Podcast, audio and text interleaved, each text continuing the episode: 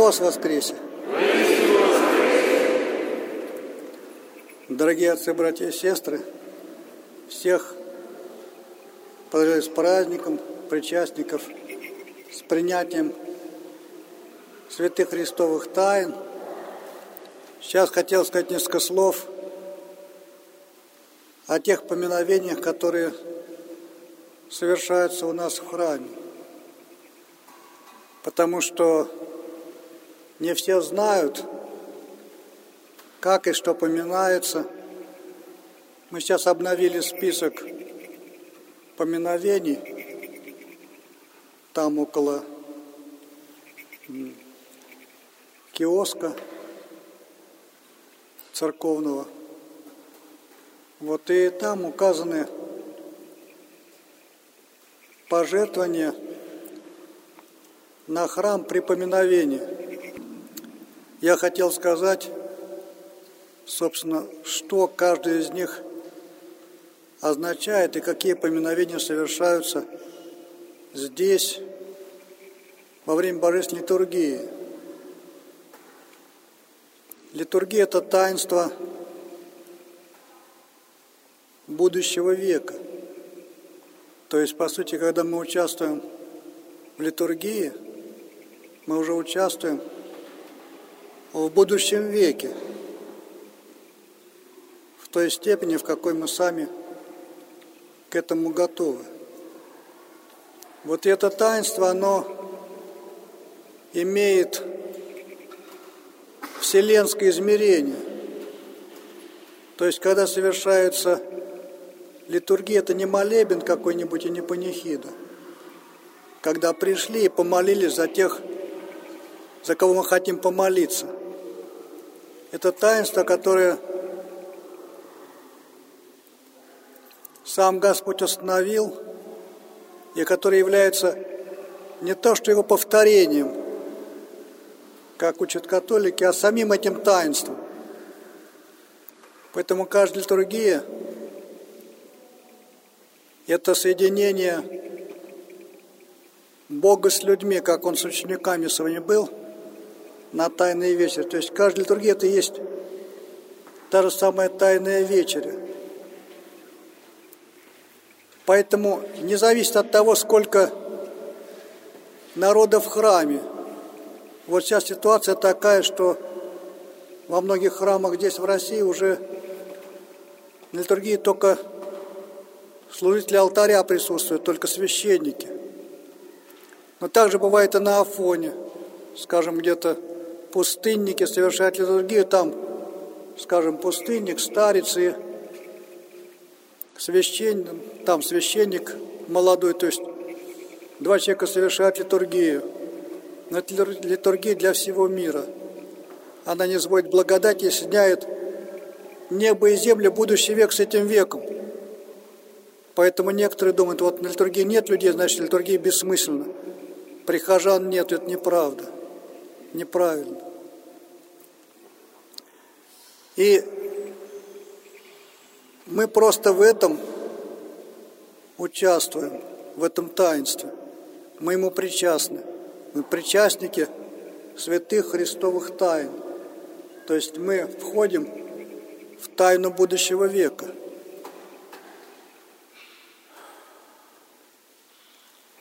Но при этом совершается некоторые поминовения на литургии. Литургия имеет три части. Проскомедию, которая совершается в алтаре, как, правда, как правило, до начала самой литургии во время часов – приуготовительных. Вот и в это время совершается приготовление к этому таинству, к тайне. Есть там ряд просфор, из которых вынимается агнец, который на литургии станет телом Христовым. Чаша наполняется вином с молитвой, который станет кровью Господней. А вокруг этого тело на дискосе, вся церковь располагается символически.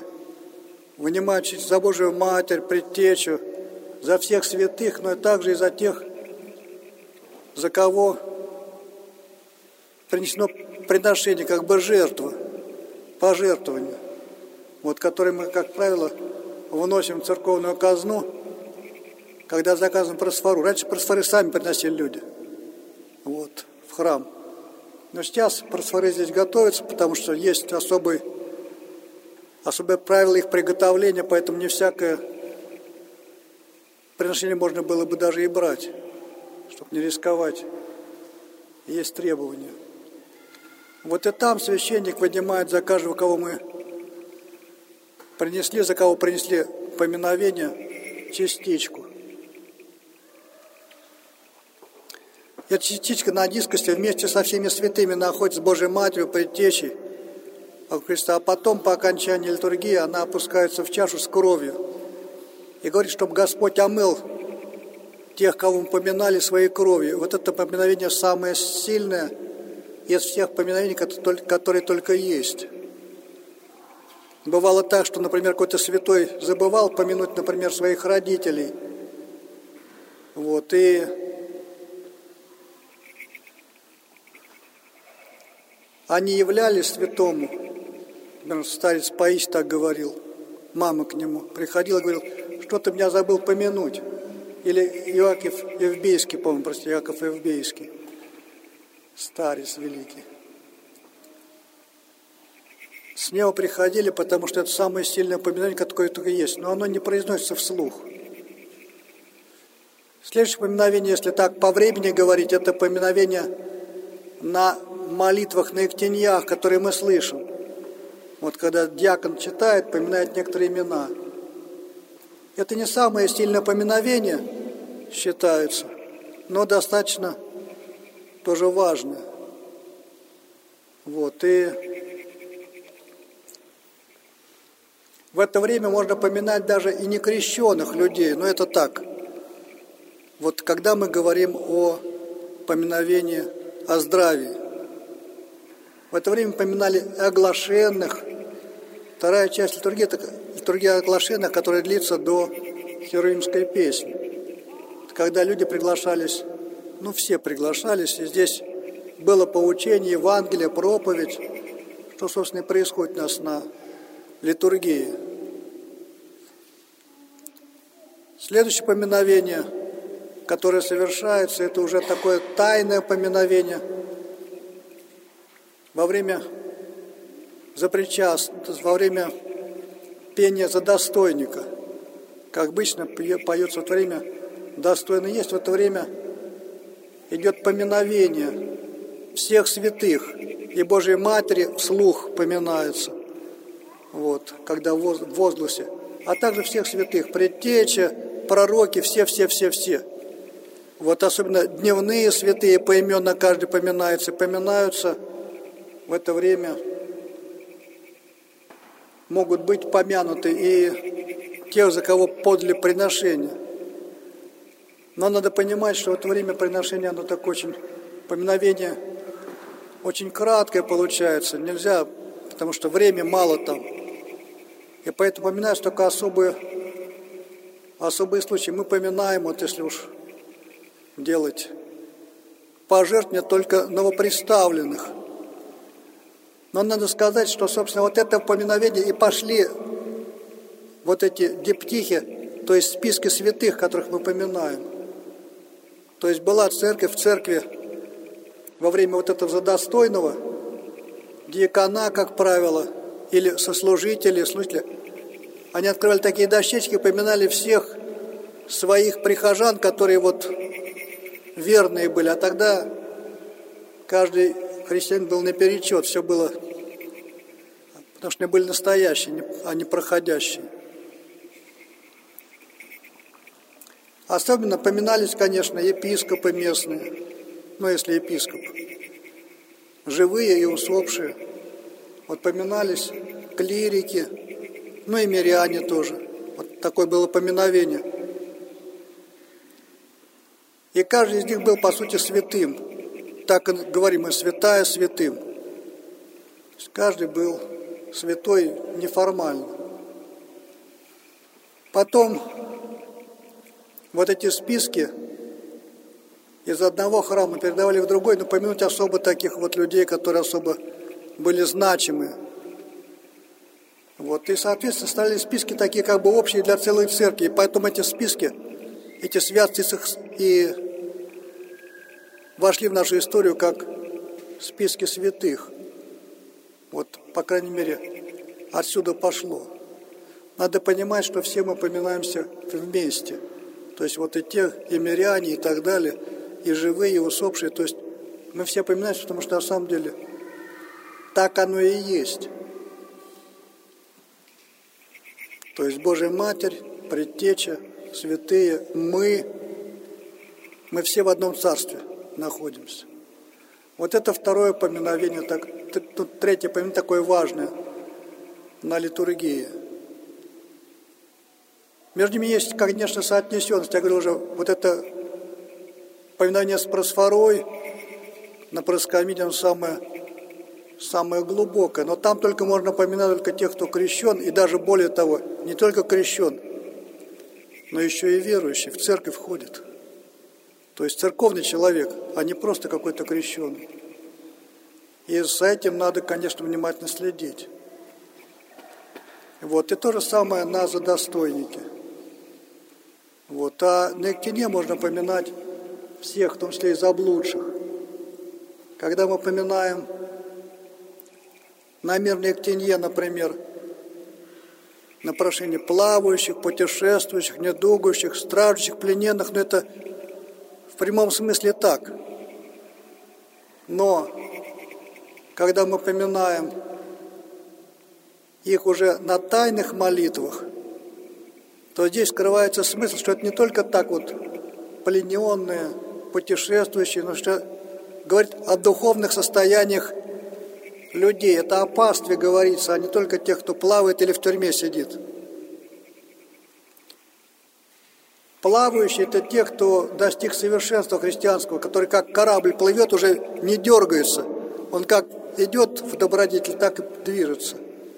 Путешествующий – тот, который движется, но у него бывают привалы, остановки, отдых, но он все-таки путешествует такой подвижник –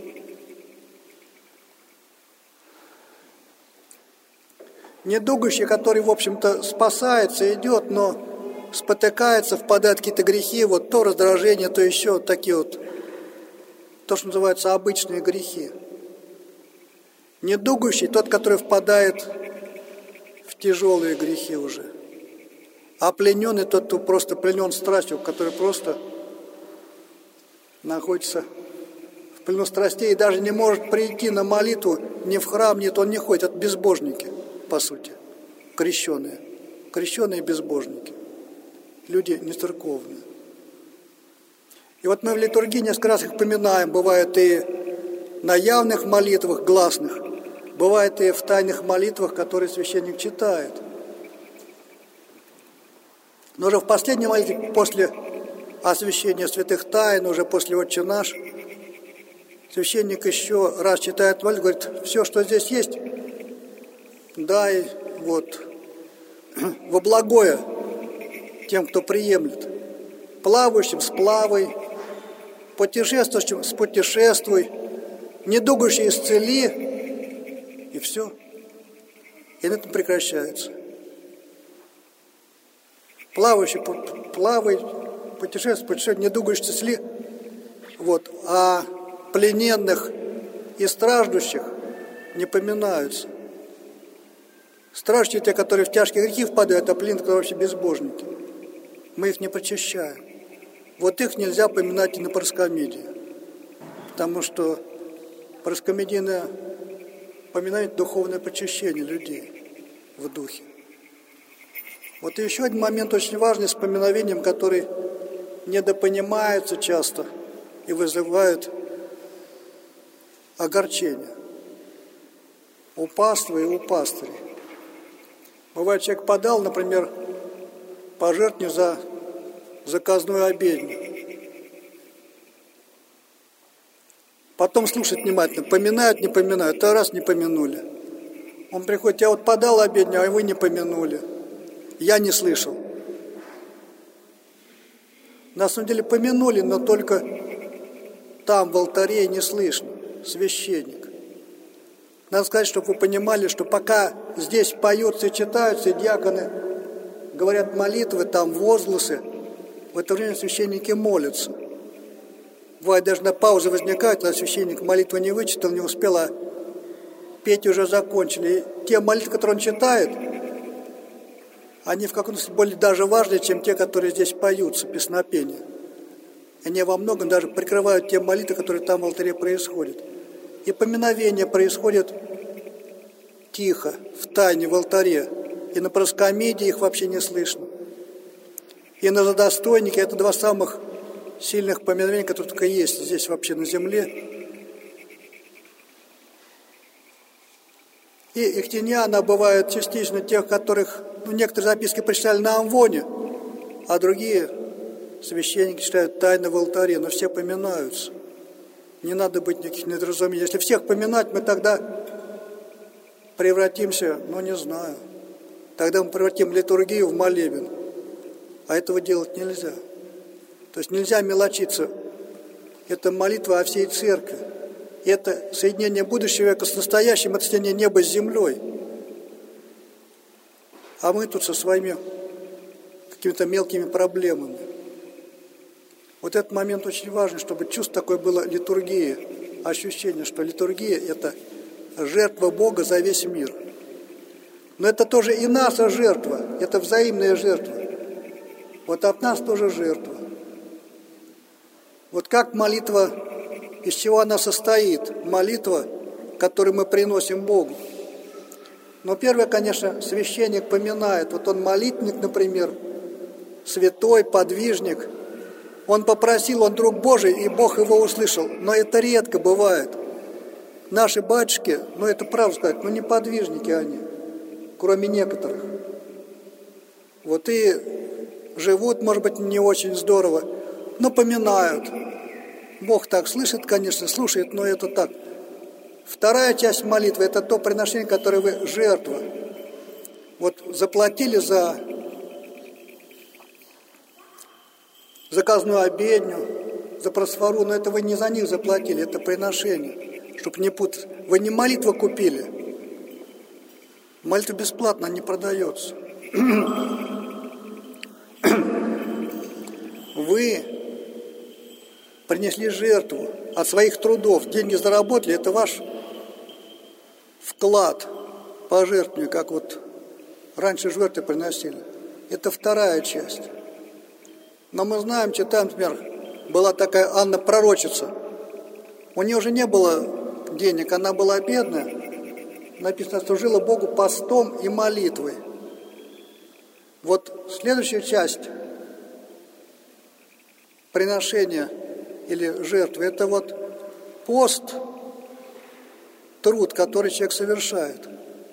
Пост и молитва, который человек сам пришел помолиться, это тоже часть этого. А второй – это вот пост, труды, которые человек несет. Пост, он бывает такой, человек, ну, какой-то подвиг взял для того, чтобы Бог его услышал. Ну, дополнительно поститься, например, поклоны кладет и так далее. Все тоже учитывается. А также учиться человек пришел, например, вот он человек старенький особенно, он шел в храм с палочкой. Надо еще добрести до храма а потом стоял службу, мучился, стоял, выстаивал, ноги гудят, тело ломит, поясницу ломит, весь все раскалывается, но это, это крест. Вот из этого всего складывается молитва. То есть священник, святой там или святой, помолился, помянул. Мы принесли жертву какую-то там в казну церковную. Мы сами где-то постились, подвиг какой-то несем, если несем, дополнительный. Вот. И здесь пришли, постояли, потрудились. Все это вклад, вот такой с нашей стороны. А вклад от Бога – это распятие. Это его подвиг. То есть как бы соединяется его подвиг с нашим подвигом. И от этого приходит благодать на весь мир, на весь век. Не только вот сюда, а на всю землю. Каждый другие такое значение имеет. Вот поэтому будем стараться – с правильным пониманием приходить и трудиться Господу. Вот это то, что мы знаем, называется служба. Пришли, послужили. Это имеет смысл, мы смысл потеряли. Это служба, мы пришли на службу. Мы служилые люди. Вот мы потрудились. Принесли свой пост, свое пожертвование, свой труд молитвенный, соединили его с молитвой духовенства, донесли до Христа и, соответственно, получили от Него встречное движение, встречную любовь. Любовь, любовь Его всегда к нам есть, но она не может нас приземлиться, если мы взаимной любовью не обладаем, не проявляем любовь. Проявляем любовь, тогда и к нам Его любовь приходит и соединяется. Вот это такие вещи с поминовением. Поэтому там в новом, ну так скажем, в новой записке о поминовениях мы так более внимательно расписали, о каком поминовении идет речь. Но еще хочу один сказать, как это формируется. Еще раз говорил, что все это бесплатно. Но если человек очень хочет, чтобы его помянули там где-то в алтаре, но если все было вот так, приноси вот, и все пишите, написали бы тысячи имен, и мы бы технически не могли это сделать. Но человек хочет, действительно, он еще и жертву принес, вот мы смотрим, а да, человек, скажем, заплатил, принес пожертвование, значит, он действительно хочет, ему важно. Не на халяву так, а вот реально человеку нужно, он готов пожертвовать. Значит, раз он готов к жертве, но мы его поминаем. Если не готов ничего пожертвовать, ну, таких много желающих. Все получить Царство Небесное на халяву не получается. Ну, вот так устроено, это не от нас. Это Бог сказал, что только те, кто себя понуждают, трудятся, они получают вход в Царство Небесное. А кто на халяву, тот не получает Царство Небесное. Но это не мы придумали. Это не от нас. Поэтому, соответственно, этому вот мы смотрим, человек приносит жертву, значит, мы упоминаем там, может, на проскомидии, и на задостойнике, там, и на Иктине и так далее. Он говорит, если он ну, не обладает, он вот, мы помянули, все помянуты. Но так сказать, чтобы мы вот туда пришли, или на Иктине сказали вслух, только тех, кто мы понимаем действительно этого хочет, готов жертву понести. Поэтому это все не плата за жертву или еще что-то. Вот так оно устроено здесь. К этому надо относиться с пониманием. И все, человек, который попросит, придет, скажет, помолитесь, да всегда помолимся. Когда человек приходит, как Хананеенко там падала в ноги, да, Христу, что у нее дочь бесновата. Апостолы просили, Господь не послушал, а она сама потом добилась того, что Господь исполнил ее просьбу. Вот так если человек хочет действительно это заражает, мы приходим и молимся, и поминаем. Вот то, что хотел сказать о поминовениях, как они устроены, чтобы было понятно, почему это так. Все гораздо проще, чем некоторые думают.